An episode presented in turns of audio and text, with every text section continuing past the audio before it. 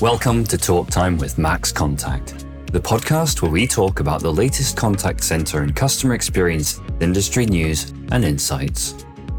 Join us as we welcome industry experts, discuss actionable strategies you can apply to your business, and help professionals like you on your path to long-term career progression and success. I'm your host, Sean McIver. Welcome to another episode of Talk Time with MaxContact. I'm Sean McIver, your host. Our guest for today's episode is customer service expert George Frater, service delivery manager at Sensée. George's core strength lies in building enduring professional relationships with stakeholders and collaborating effectively to achieve business objectives. With a background in the insurance industry, George has a demonstrated leadership ability, strategic thinking, and stellar customer support. First things first, welcome, George. Thank you, Sean. I'd like to generally do a short introduction and then hand it over to yourself. Is there anything you would add to that? Not particularly. You pretty much captured some of the key elements. This was approximately 9 years ago, quite a change to what I'd been used to. Do a lot of office-based working, primarily in, like you said, the insurance field. So yeah, it's been a strange one. I think some people have come along that journey recently with the COVID, but I've been there for the last 9 years and it's really looking forward to the chat. Yeah, excellent. Thank you very much.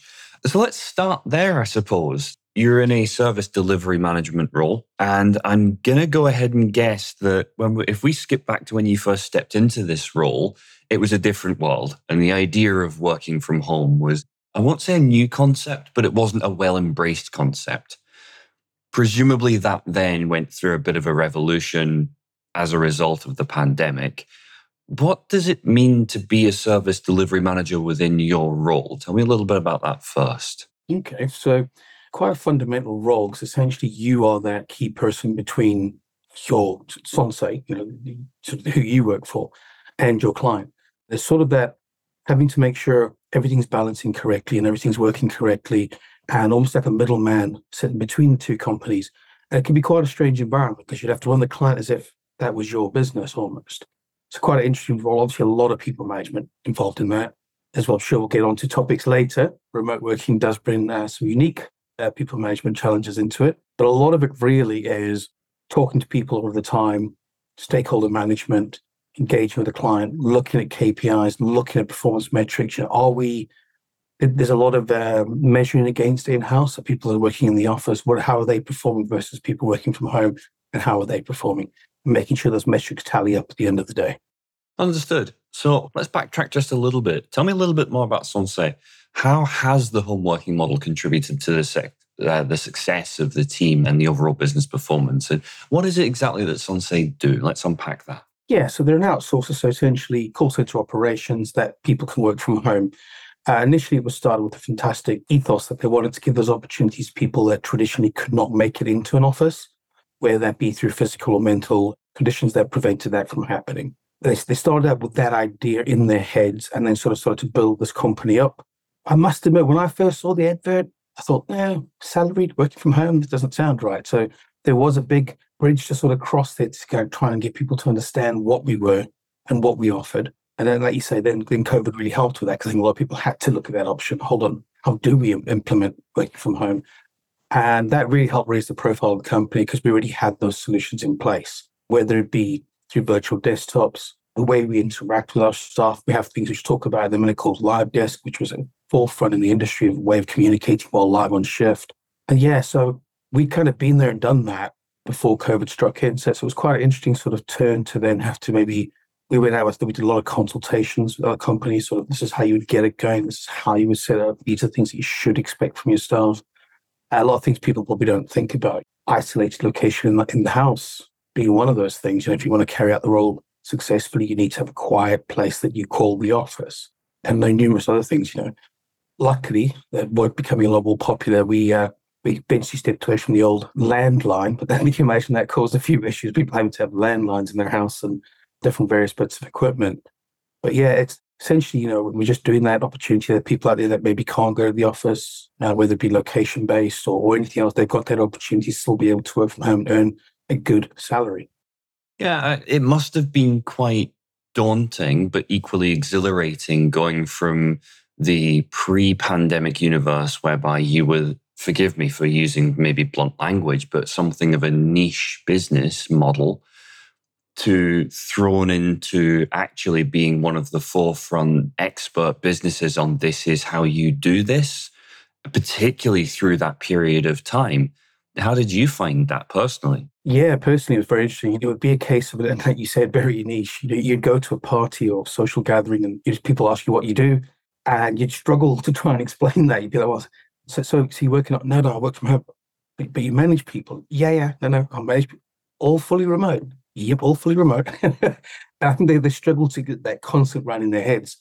Whereas, you fast forward post-COVID, you're going to a social event. Work from home. Who do you work for? It's become almost like a social shift in that's acceptable now to work from home, which was a strange one for me because very difficult trying to explain what you did pre-COVID to what you now do post-COVID.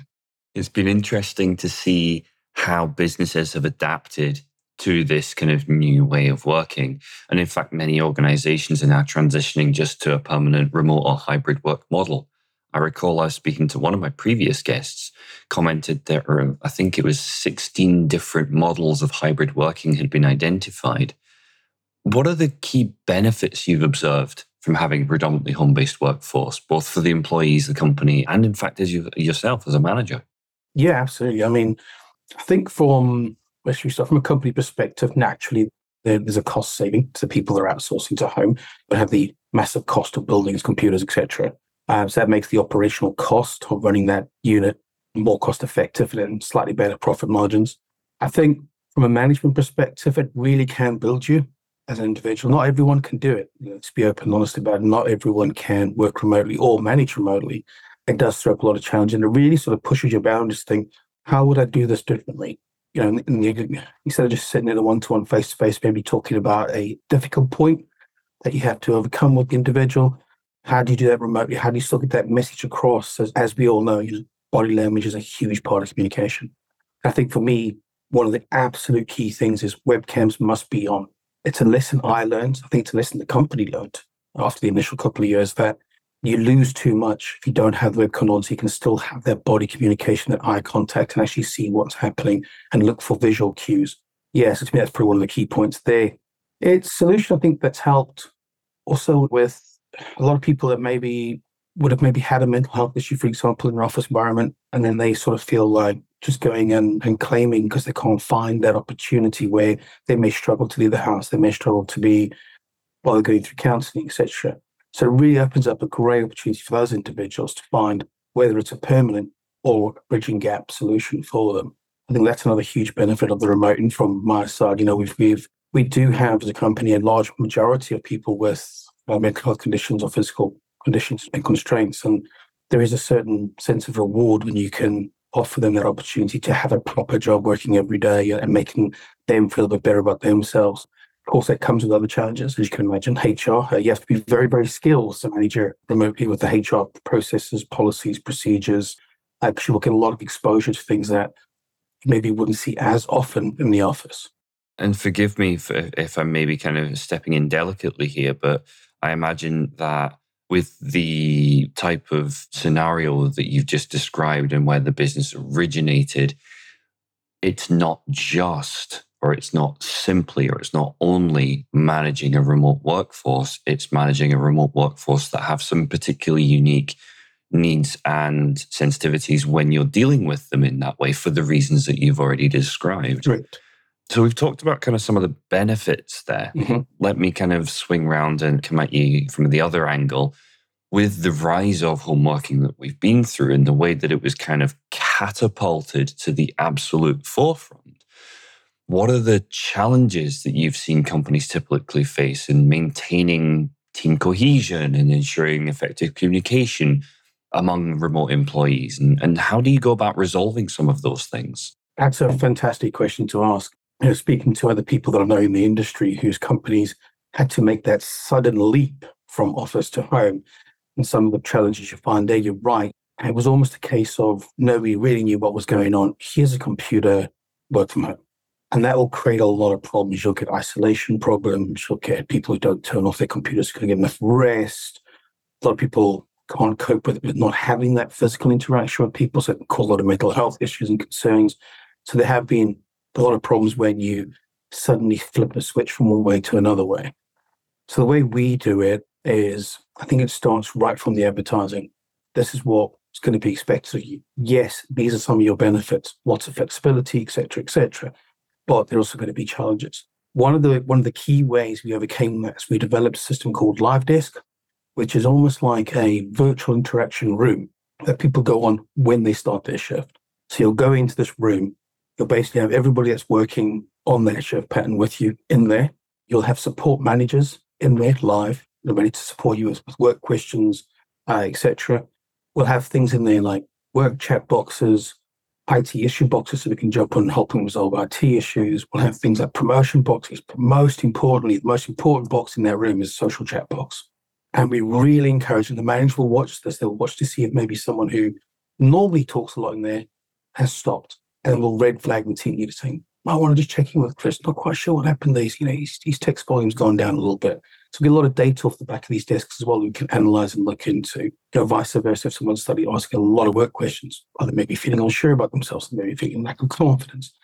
But I think Live Desk was the key thing for me there, because we had a platform, a virtual water cooler box, if you will, where people could still have that interaction of majority of chats in there about food, pets, what they're doing on the weekend, and all that kind of stuff. And we allow that free reign, obviously with some constraints, as all modern companies would, certain subjects or topic.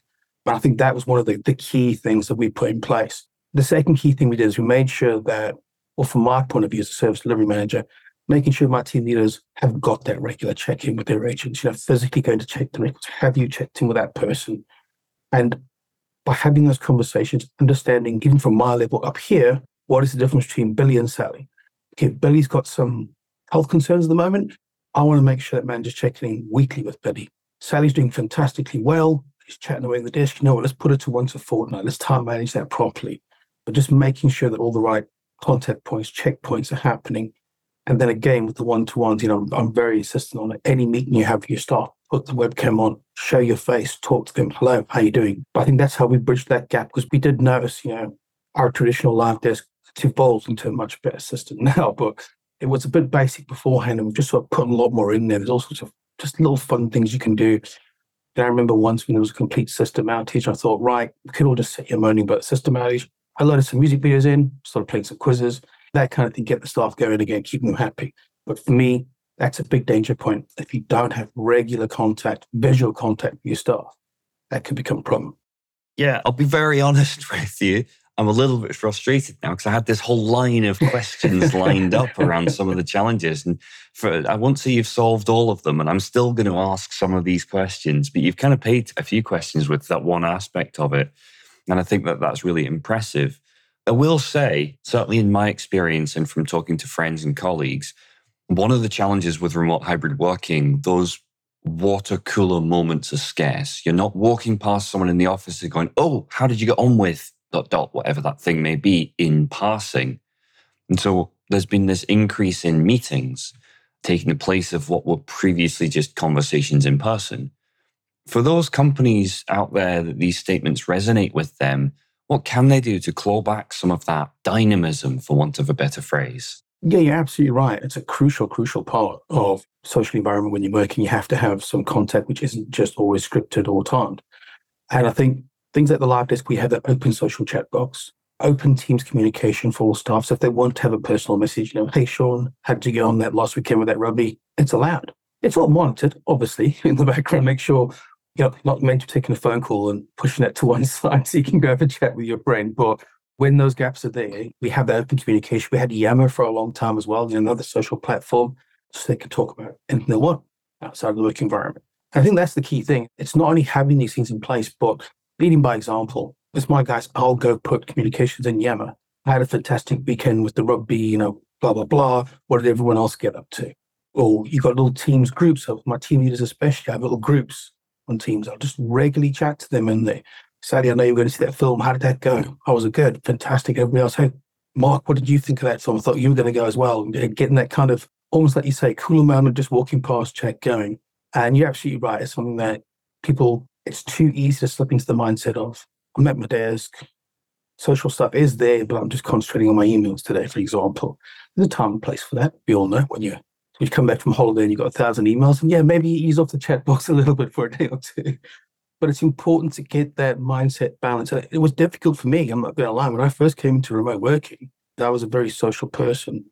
I used to love chatting to people, the desks and that kind of stuff. And I fell into that trap of kind of just getting on with my work. And then I realized the importance of, like, oh, why do I feel so exhausted? Why do I feel so drained?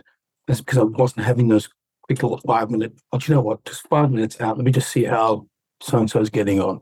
And once you get the balance right in your head, once you manage to find that balance in yourself, it's great. But it can be challenging. I do agree with you to find that balance and to remember that, to keep it there. Yeah, absolutely. I think I was going to make a comment around how to ensure that remote working teams remain engaged, happy and productive while working from the home and the strategies that support that. But I think what you've said about with that particular tool that they have access to, I feel that covers that off. Mm-hmm. I will add though, when it comes to kind of managing remote workers, and I'll give a direct example here, not having that line of sight can make things pretty difficult for both the staff as well as the management.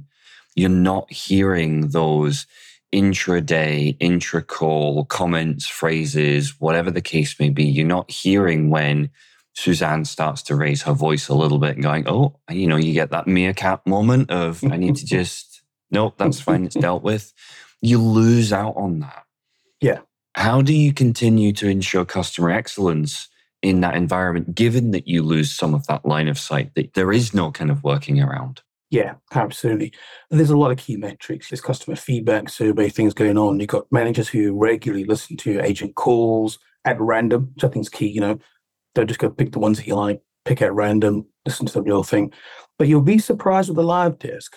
You get that virtual same thing. And because there's a mixture in the Live Desk, it's not just management, but it's actually agents who have elevated themselves and become very knowledgeable. And they'll become what we call support workers, lead agents. There's lots of different names in the industry for them.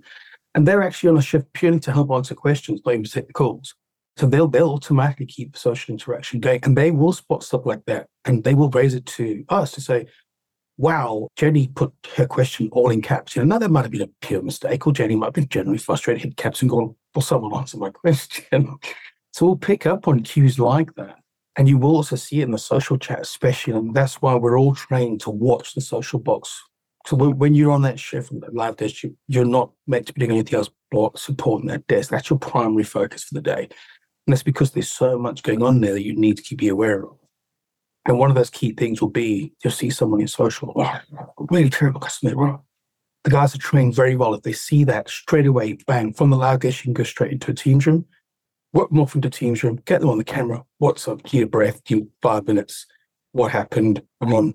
And it's that reactive, like you say, yeah, you've got to be very, very, almost more visual in a virtual environment because you've got to look for those little things. But the guys, once you've been doing a couple of years, you can naturally start to do that. You naturally start to pick up on little things that you wouldn't know. Maybe an email's written in a different tone than that person would normally write the email. There's another spot check for you.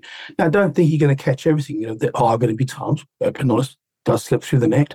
And then we have to pick that up and deal with it accordingly afterwards and try to find a better way of doing things. But, you know, these things like this enhanced Live Desk and these teams, you know, these are all things that companies learn as well over the years, you know. Let the people on the floor walking have no other responsibility but to watch that. Let them spot the little things that might need attention. Absolutely. And one of the aspects that I've spoken to previously and something I'm incredibly passionate about is what I call the cohort effect. That sense that when you're sat next to a colleague and you do hear them kind of beginning to go get into that space where it is very difficult and it's obvious, whether that's the nature of the content of the call, whether that's the tone of voice, you inherently struggle to do that in a hybrid environment, particularly when you can't see people. And I think the idea of having that space, particularly where it's engaged with, I think that's incredibly valuable. Yeah, no disagreement from me at all on that one, Sean. It's not just that level, but it's also things that you will maybe when you sit next to someone and you'll hear them say a phrase a certain way or address a point, you think, oh, that's a good idea. I'm going to try and do it next. And you're right, we do lose a little bit of that. So what we always try and do is when we do our coaching sessions, I actively promote this in my team. Is get permission and play someone else's call. Yep. So if you find Sally's done a great way of doing that call, get permission, use it in the other one-to-ones. Here's an example of Sally on the call. Okay, what did you pick up from that? And when I used to be a team leader, it was one of my key tools. At the end, I'd say I want 3 things that you've picked up from that call that you're going to try next week to see if it helps you. And then we'll catch up next week and see if it did help you. Because you're absolutely right. And I acknowledge that when I've worked in call centers for a long time, you do pick a lot up from just sitting in your team and listening and engaging stuff. And I think that's part of a much bigger question, because as we know, technology is moving on at such a rapid speed. Hybrid/remote is probably going to become the absolute norm as we just have all these new technologies that we can use. I don't know if the traditional, don't want to get shot for this, can I say it? Some people probably shoot me, but will everyday, Monday to Sunday, traditional brick and mortars be the right way forward? I'm not convinced. I'm thinking hybrid and remote are definitely in the future. And we see that a lot of companies opening up to that idea now. And so these are the big questions that we've got to keep discussing. How do we keep these things going? How do we keep social interact? Because we as human beings are very, very sociable creatures. We do have fantastic solutions in the company. Does it give 100% on what they need? I don't know. Depends on the individual. Some people are not designed for remote working. And what we find is a lot of those will leave, but when you catch up with them in the future, because you do tend to pick a lot of friends in my company, 99% of the time they're in a hybrid role because they want the best of both worlds. There's certain people that hybrid just fits like a glove. That's exactly what they want out of life. And those are the guys I was with, Sensée, nearly 9 years. Some of the people in there being 10 years plus. Some people don't stay. Some people try it out and go, that's not for me. But it's one solution. I'm not saying it's the solution. It's a solution for people out there, that if that's what they're looking for. No, and I completely agree with you. I think that for the right person, hybrid or remote working can be an absolute godsend, particularly if there's shift flexibility and all of those good things that you can enable and facilitate that work both for the business and for the individual. I think that that's phenomenal. One of the things that I wanted to touch on, that I've got some friends who work for kind of a number of companies who do work remotely, and it's, I won't say it's a trend, but it's something I've heard often enough that there's some weight to it. Okay. And that's that home working can blur the boundaries between work and personal life. Yes. And I suppose trying to address a work-life balance for remote employees at all levels of a business, like the computer stares at them from across the office door, from behind the office door. And it's things like people often have Teams on their own phones or email coming to their own phones. And how can you extricate yourself from the office environment whereby, for example, the boss or other people in the business are sending emails at 8, 9, 10, 11 p.m. at night, or dropping updates in at midnight in whatever platform it may be? I'm fortunate enough that where I work, we don't have that problem to a huge extent. And there are times when actually, no, you do need to have that awareness because there's some event or something happens. But I have heard from a number of people frequently enough that it's raised it in my mind to ask.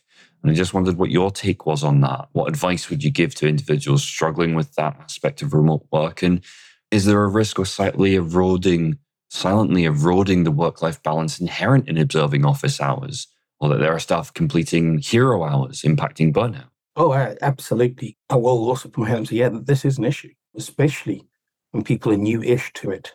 I think they do forget to turn off. And I think when you're in a position of senior leadership, you have to look for it and you have to shut it down. And there's responsibility of me as well. If I'm drafting an email, I'm not going to send it at 9 o'clock. I'm going to save it in my draft because I know it's unfixed. I know there's some people that will go, hold on, what's that quick email, and pick it up. And I don't want that.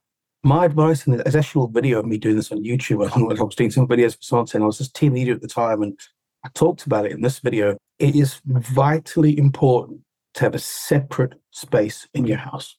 And I mean a separate space. You have to get to the mentality, when I open this door in the morning, I'm stepping into my office.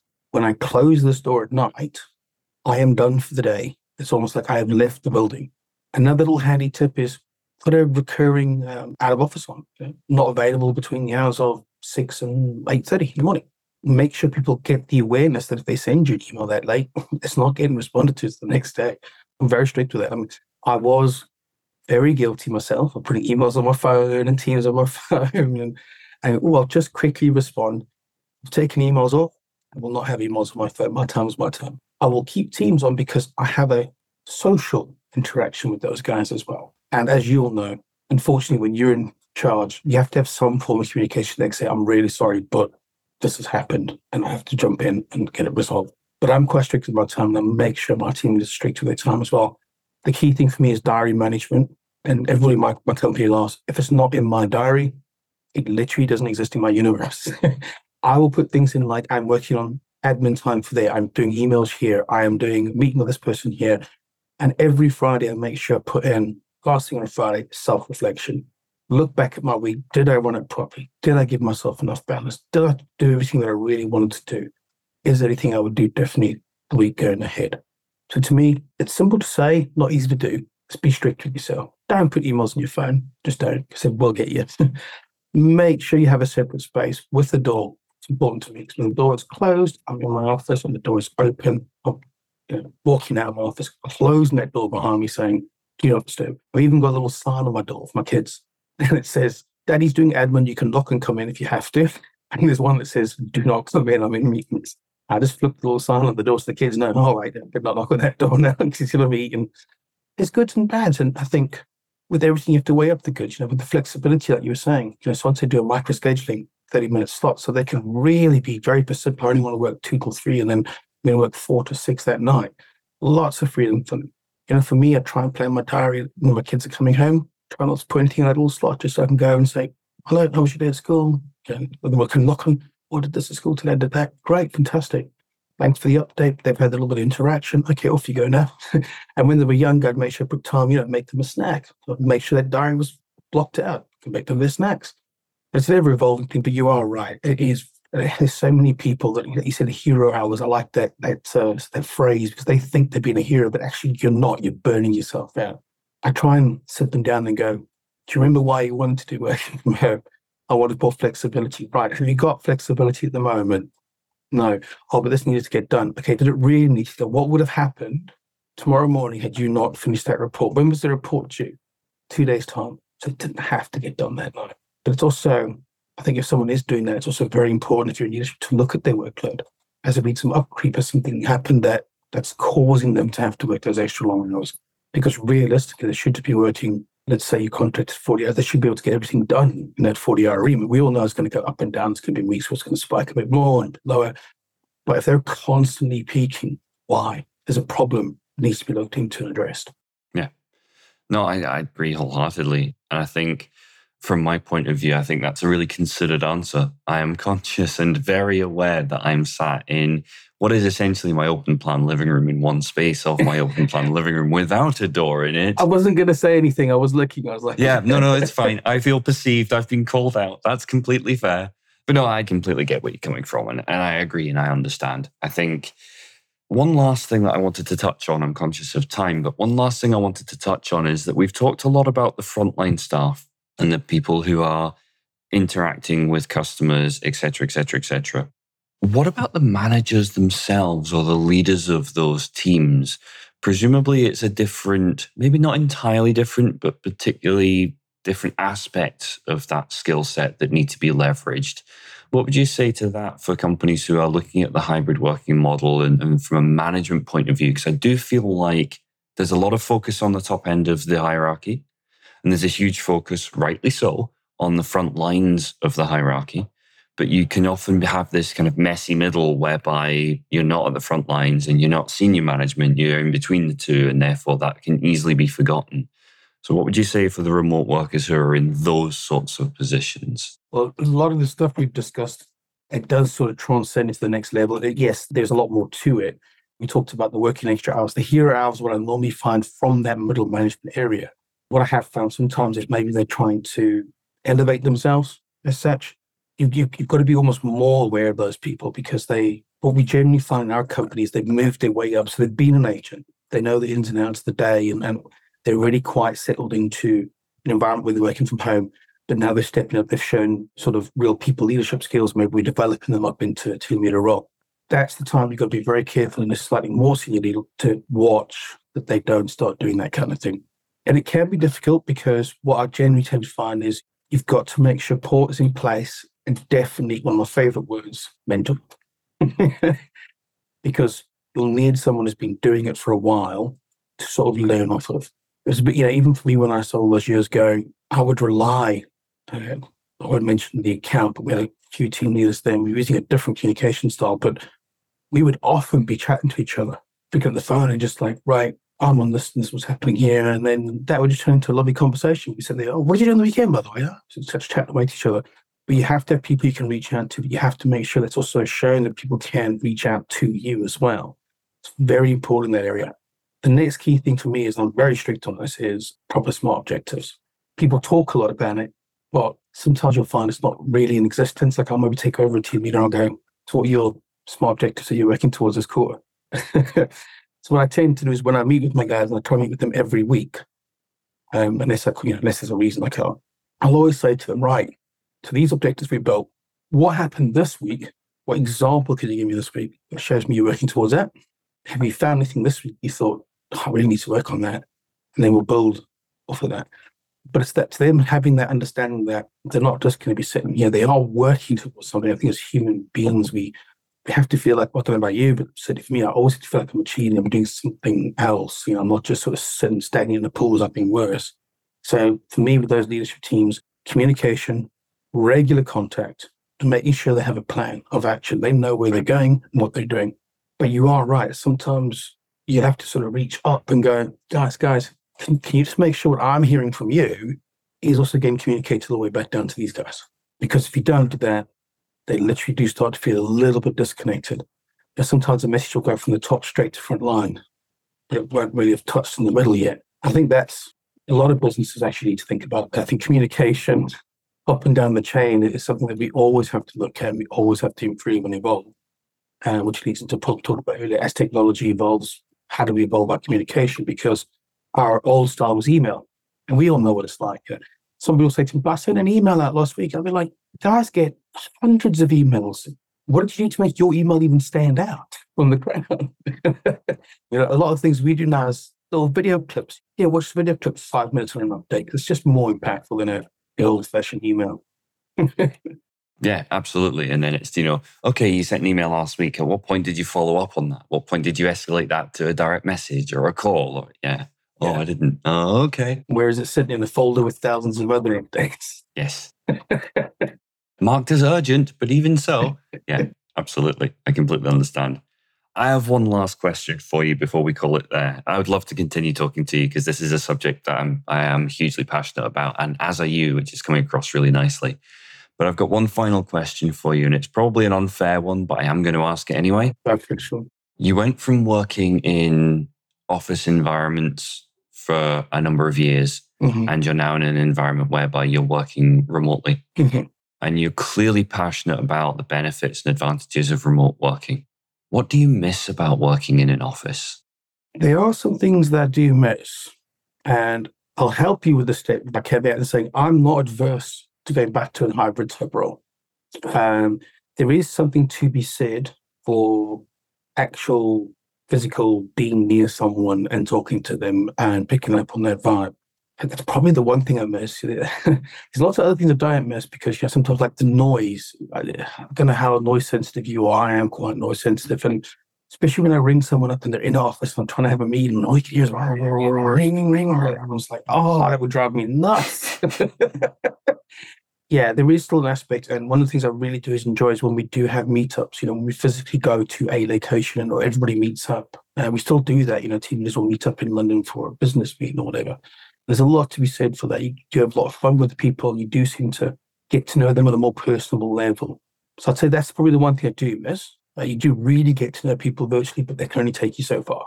So for me, that's probably the one thing I say I do miss from being in an office. On that note, George, I think at that point, more than happy to call it there. It's been such a pleasure talking to you. And what I've really enjoyed about our conversation in particular is the fact that in talking to you, it's really clear that you do have a huge passion for this. And it's been really rewarding to talk to you about this model of working that's apparently, to many people, has emerged from nowhere in the last 5 years.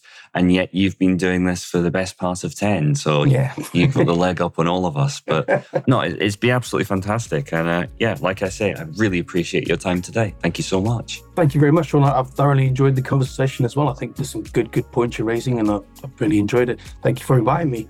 No problem at all. Talk Time is brought to you by MaxContact. To find out more about MaxContact and how our customer engagement software can help you and your teams provide smarter customer experiences, visit maxcontact.com and book your personalized demo today. Be sure to search Talk Time with MaxContact in Apple Podcasts, Spotify, Google Podcasts, or anywhere else podcasts are found, and leave us a positive rating to help other like-minded individuals join the conversation. Finally, before you go, never miss a future episode by clicking the subscribe button and turning on notifications. On behalf of the team here at MaxContact, thanks for listening.